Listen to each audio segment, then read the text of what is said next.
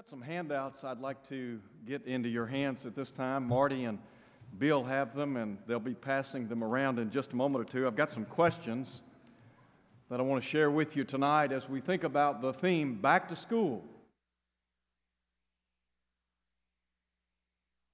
Who are middle aged that make the decision to go back to school. I appreciate the fact that they're willing to learn and willing to go back and try to become more educated. It can be uh, a great uh, experience. No doubt it is a learning experience.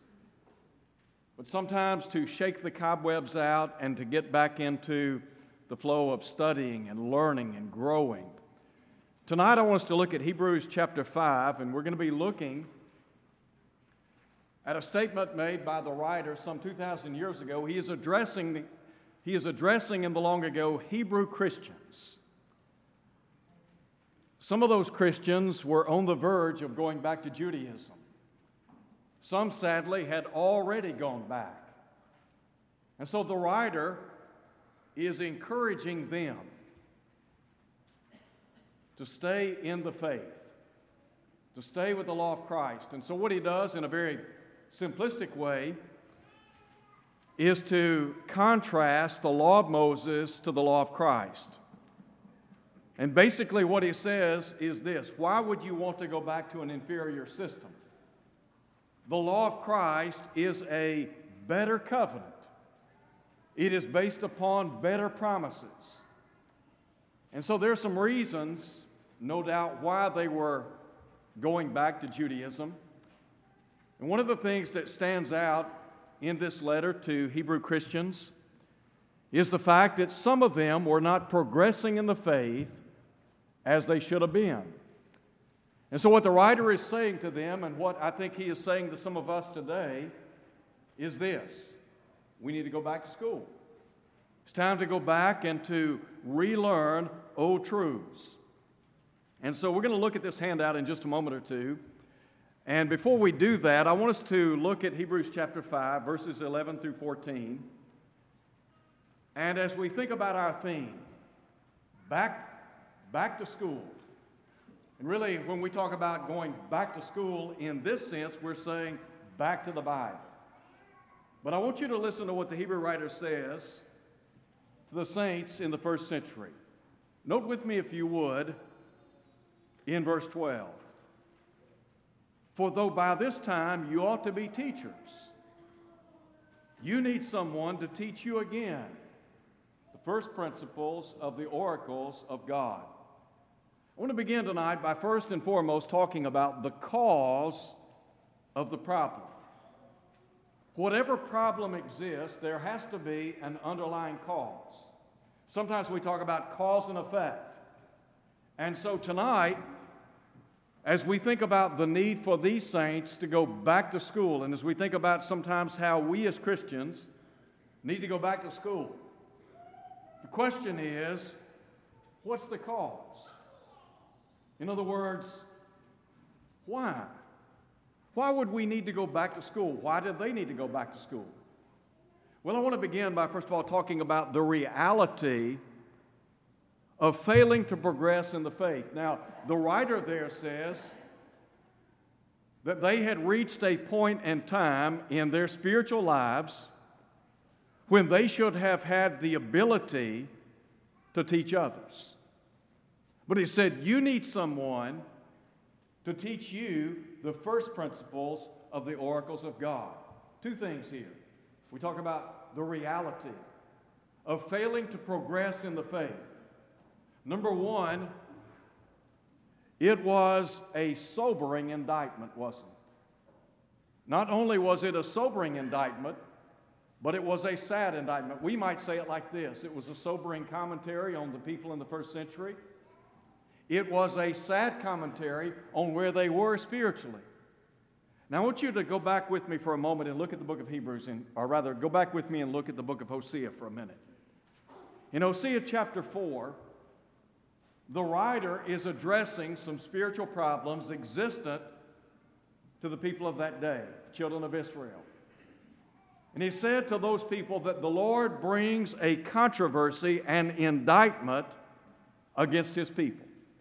He said, There is no truth, nor mercy, nor knowledge of God in the land. In verse 6, he said, My people are destroyed for lack of knowledge. I want you to think about something for a minute. To whom was he writing? Hosea wasn't saying that the pagan world existent in that day and time, he wasn't saying that they were ignorant of the law of God, that they didn't know what the law of God said, but rather he is talking to his own people, isn't he? Covenant people. He's not talking to heathen people, but rather he is talking to the children of Israel. And he's saying, There's no truth, nor mercy, nor knowledge of God in the land. He would go on to say, My people are destroyed for lack of knowledge in chapter 8, verse 12. He said, I have given unto them the great things of my law, but they were counted as a strange thing. Now let's think about that for a minute. God had given his law to his people, right? Back in, it, back in Exodus chapter 19, God said that He had delivered them out of Egyptian bondage. He had brought them on eagle's wings unto Himself. He entered into a conditional relationship with the children of Israel. In chapter 20, we have the giving of the Ten Commandments. And we can go back and look at the commands of Almighty God. Into their hands, as Paul would say in Romans chapter 3, had been committed the oracles of God. In other words, the sayings of Scripture. But Hosea is saying, look, you do not know the law of God. You are, as we would say, ignorant when it comes to the truth of Almighty God.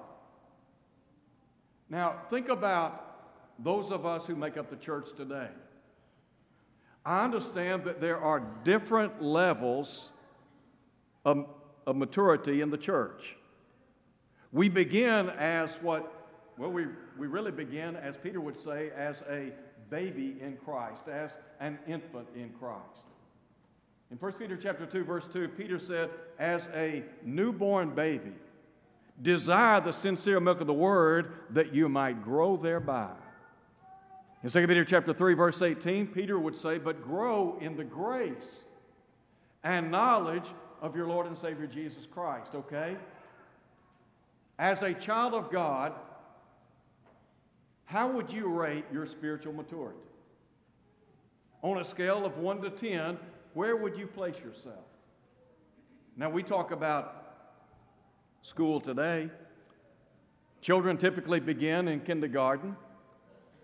They go to primary school, ele- elementary school, middle school, high school, college. Some go on to obtain a graduate degree. Others will go on and get a postdoctoral degree. So, what level would you gauge your spiritual maturity? Now, the writer here is saying to the Christians in the first century, you should have reached a point in your spiritual life that you have the ability to sit down and teach others the gospel of Jesus Christ. Now, you remember back in Matthew chapter 28 when Jesus gave the Great Commission? Go therefore, make disciples of all the nations, baptizing them in the name of the Father, the Son, and the Holy Spirit. And then he said, teaching them to observe all things whatsoever I've commanded you, and lo, I'm with you always, even to the end of the age. If I understand what Jesus is saying there, there are two parts to the Great Commission. The first is evangelistic in thrust. We're to take the gospel to the world. The second is edification. And that is, we are to teach, instruct, and ground people in the truth of God. Why? So that they might go out and teach others. And so also that they might be steadfast in the faith. So, as I think about where we are spiritually speaking, I've got 15 questions here, and this is by no means exhaustive. But these are what I would call fundamental questions. And you think about what Paul, or rather, what the Hebrew writer here is saying, it may have been Paul, but he's talking about fundamentals of the faith, first principles. we might say, cardinal doctrines of the New Testament. I mean, simplistic things, such as how many books are in the Bible? How many Old Testament books are there? How many New Testament books are there? Another question Are the Ten Commandments binding today? A lot of people think they are. Who were the Ten Commandments given to? To whom was the law of Moses given in the long ago? Is Sunday the Sabbath day? Was the church an afterthought? Did God plan the church? Who built the church? Are the church and the kingdom of God one and the same? Who's the head of the church? Do you have to be a member of the church to go to heaven? How do we contact the blood of Christ? Is baptism essential to salvation? How do grace, faith, law, and obedience work together? Can we fall from grace? Do we know when Jesus will come? What is true worship? What is vain worship? What is will worship? What is ignorant worship? What are the five acts of worship?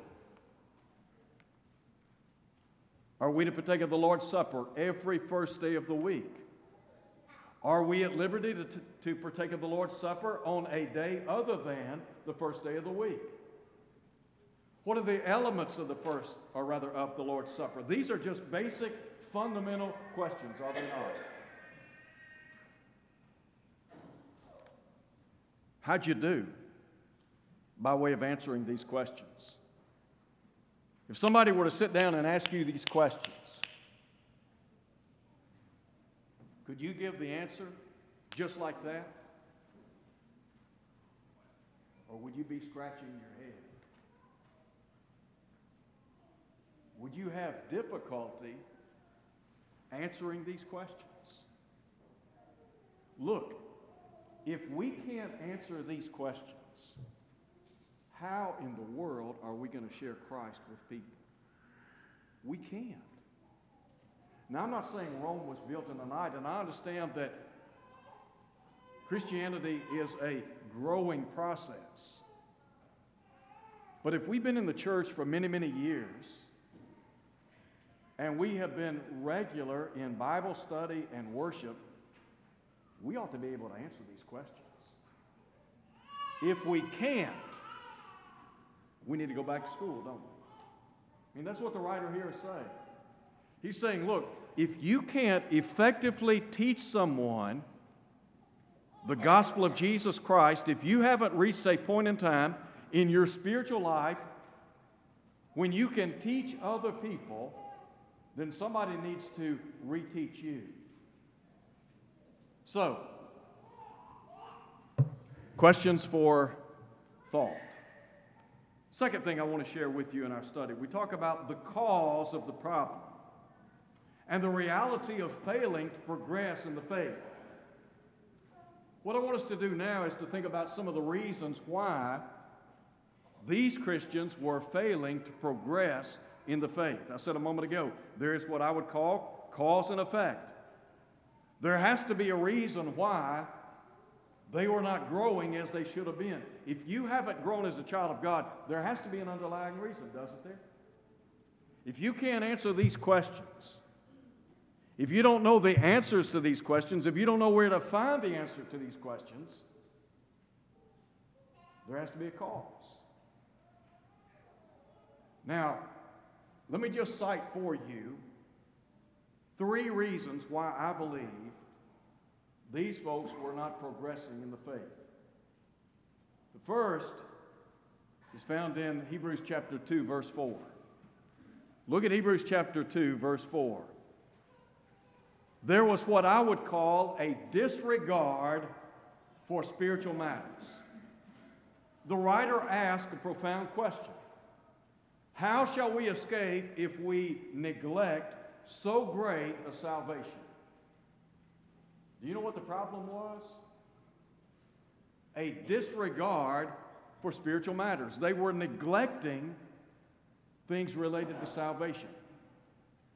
Could it be possible that those of us who belong to the body of Christ tonight and members of the church at large, that in many ways we have neglected spiritual matters?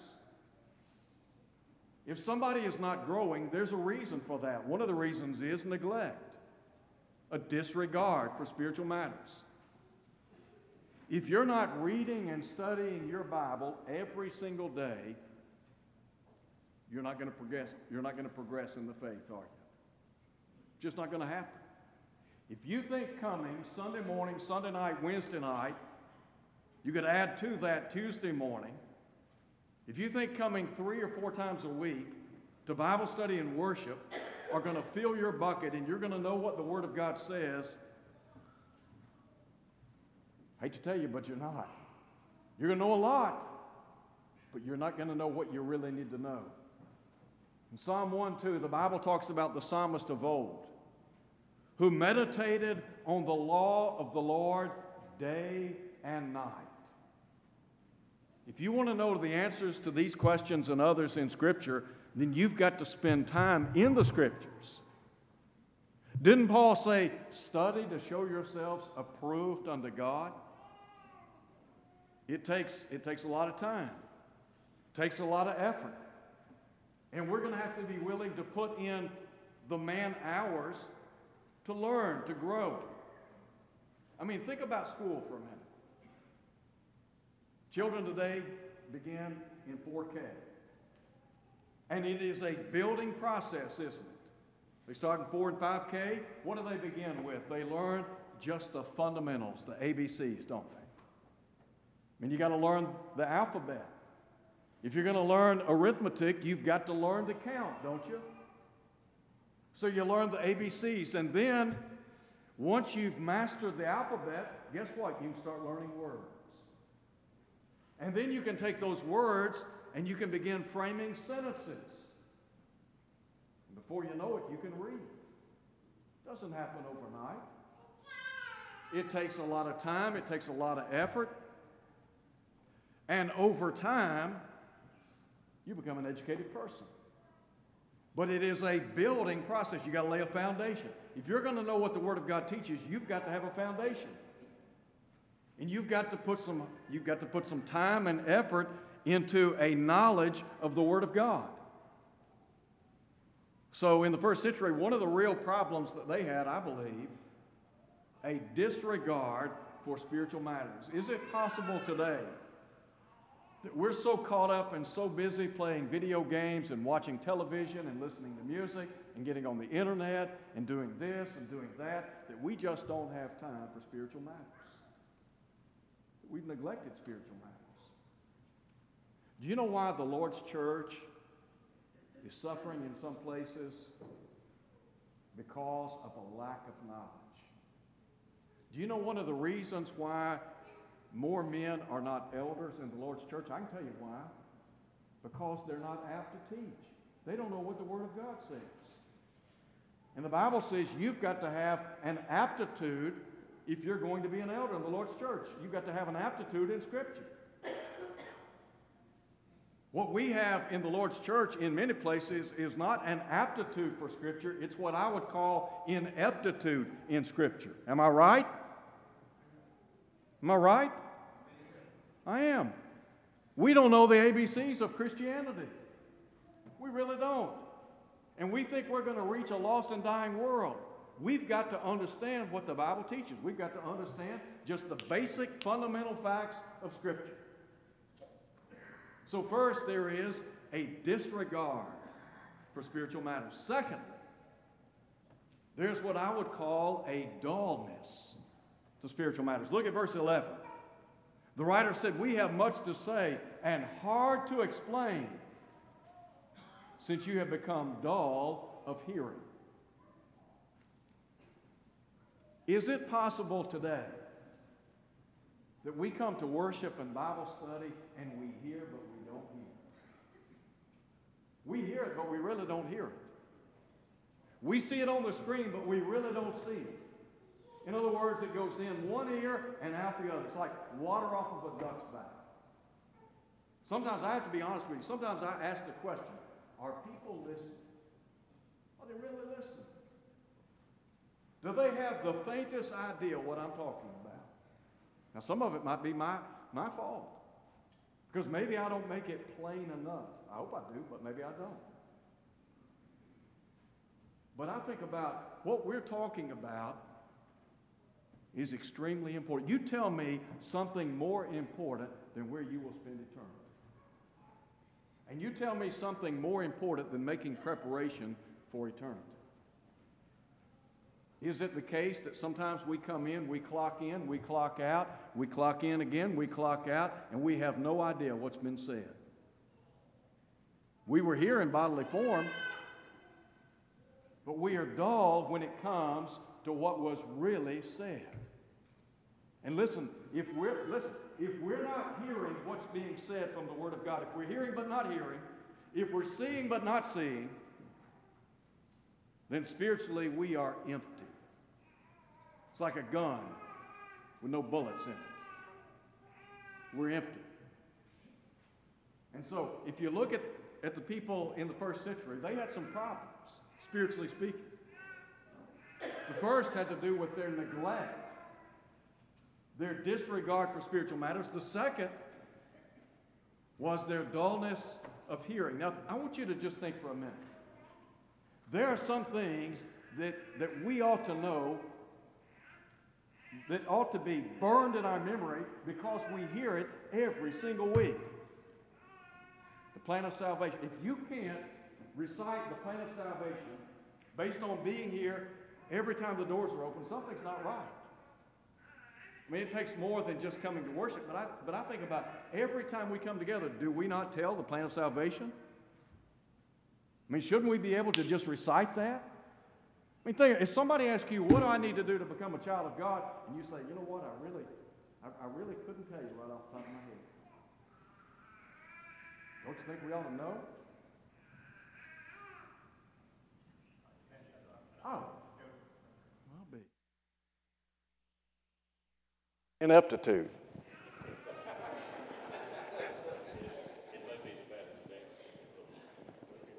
It's called operator error. You know, if you don't have a good operator, you're in trouble, and I'm in trouble. I didn't, even, you know what? I was so excited to preach tonight, I forgot all about turning it on.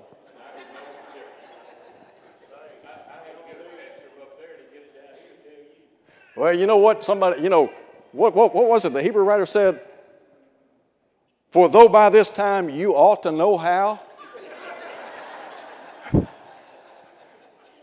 my bad, my bad. So they weren't growing. Man, I can hear that now.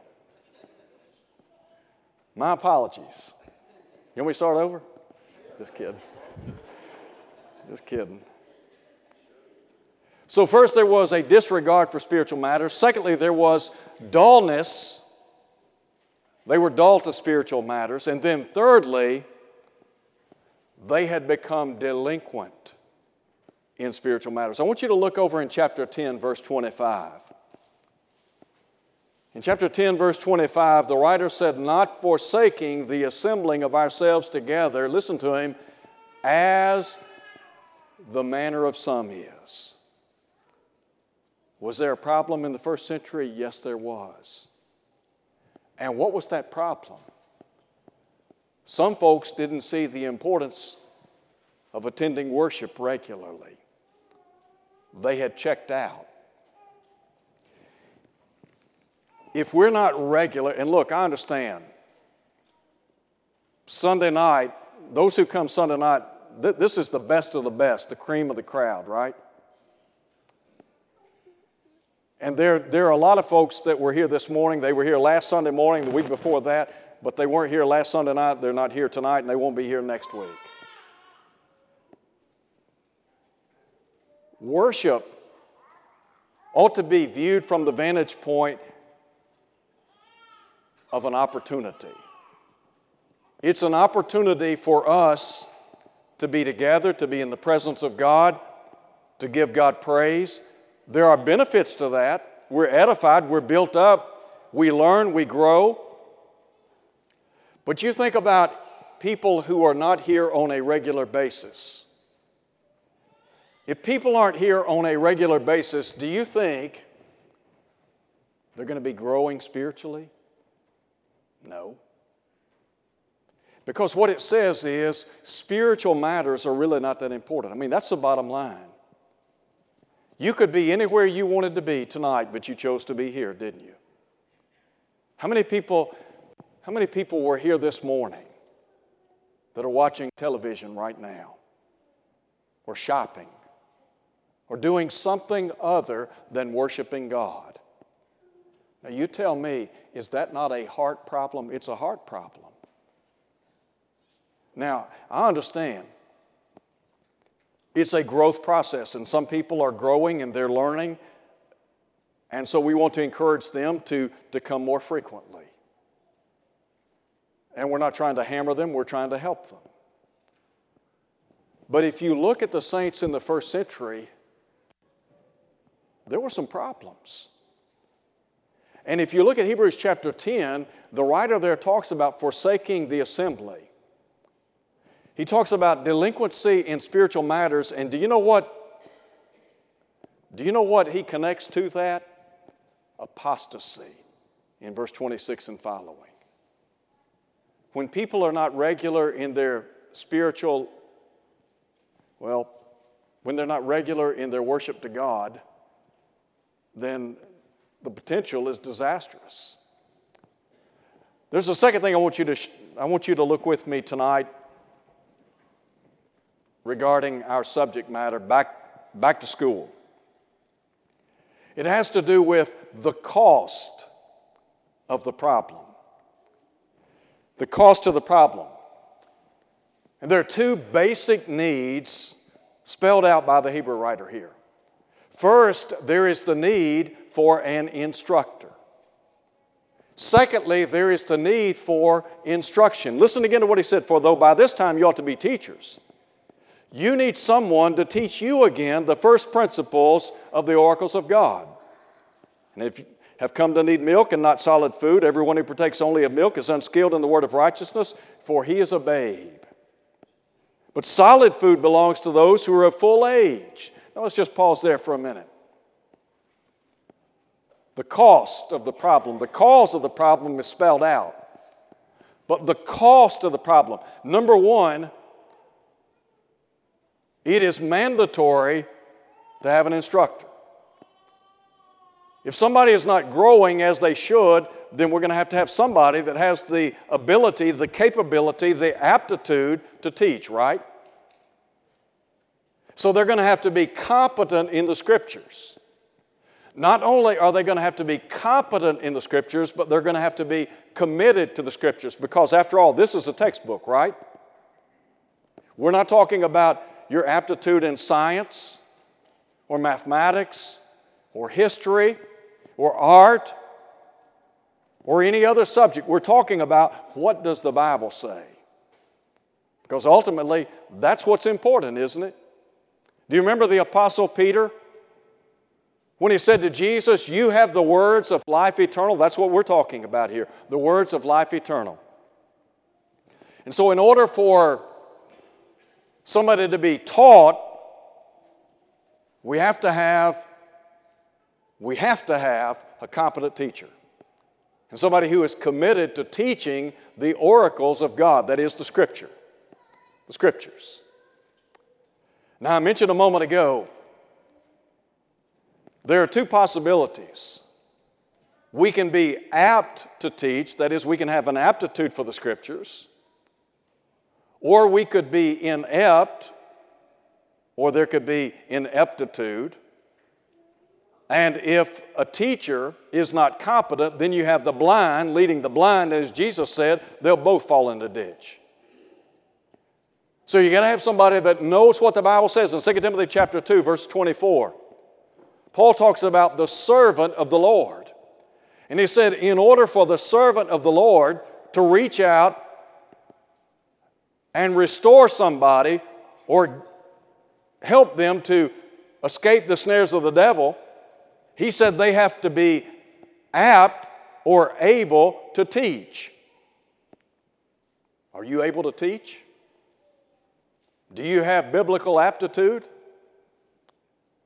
Do you know what do you know what the fundamentals of the faith are all about? I hope so.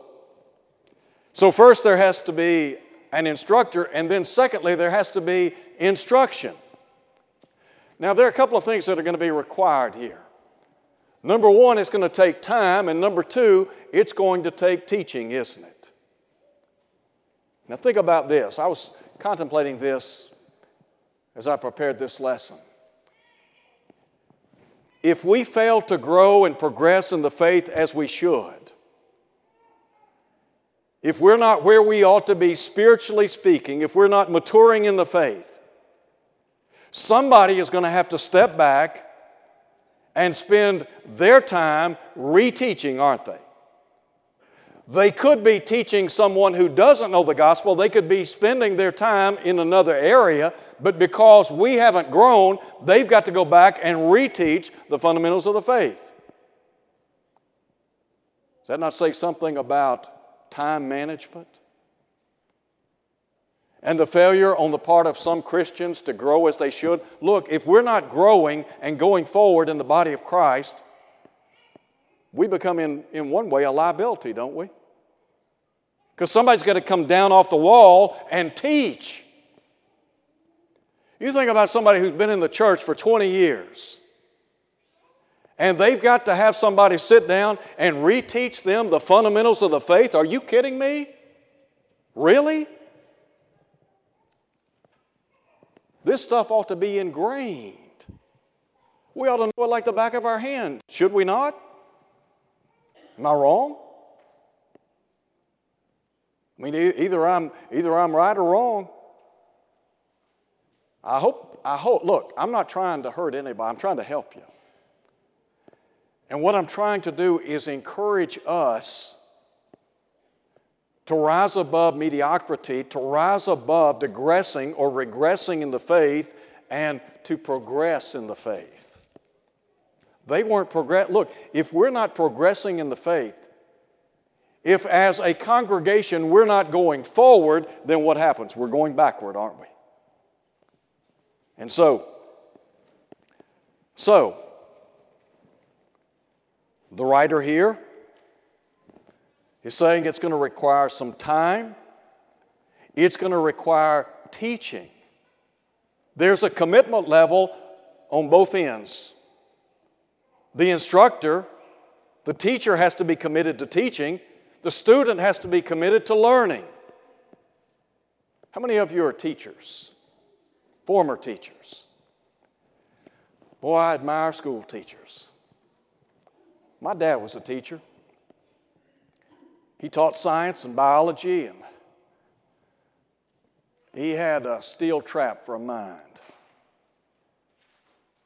And I would imagine that as a teacher, when you go in the classroom and you've got students who are eager to learn and they want to learn, that has to be satisfying. But then there are always people like myself who went to class. I wasn't there to learn, I was there to have fun. And let me tell you what, when I got to college, I realized, you know what, I got a lot of catching up to do. What the writer here is saying is if you haven't grown in the faith like you should, and that light goes off, and you realize you should be teaching, but now you need somebody to teach you, then you've got a lot of catching up to do, don't you? So it's going to require some commitment on your part. You've got to commit to learning the truth of the gospel, to relearning old truths. It's possible. But it's going to take a lot of dedication on your part. Now, I'm not look. If you if you look at the scriptures, the fundamentals of the faith, everybody can understand them. Are there some things that are hard to understand? Yes.